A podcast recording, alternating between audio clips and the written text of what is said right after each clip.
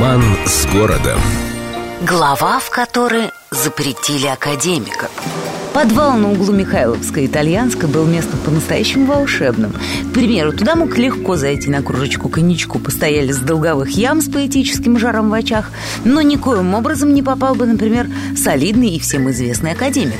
Один из организационной девятки бродячей собаки Николай Николаевич Сапунов, прекрасный театральный художник, сценограф и по совместительству суровый борец с пошлостью, мог стукнуть кулаком по столу и запретить академика. Все второсортное в собаку допущено не будет, говорил он, и точка. Так вышло с академиком Бергольцем, который, по словам очевидцев, занимался тем, что вписывал свои картины в красивые рамы. Эта предприимчивость, по мнению Сапунова, олицетворяла крайнюю пошлость.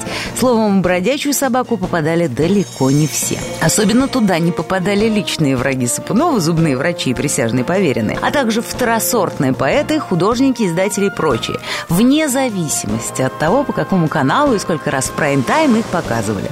У собаки есть своя точка зрения на жизнь и искусство, писал первый собачий директор Борис Константинович Пронин. Может, это и мальчишество, но нравится, не нравится, спи, моя красавица. Именно поэтому собака оказалась одним из тех исключительных мест, где на квадратный метр приходилось невероятное количество талантов, а то и гениев. С любовью к Петербургу. Эльдо радио.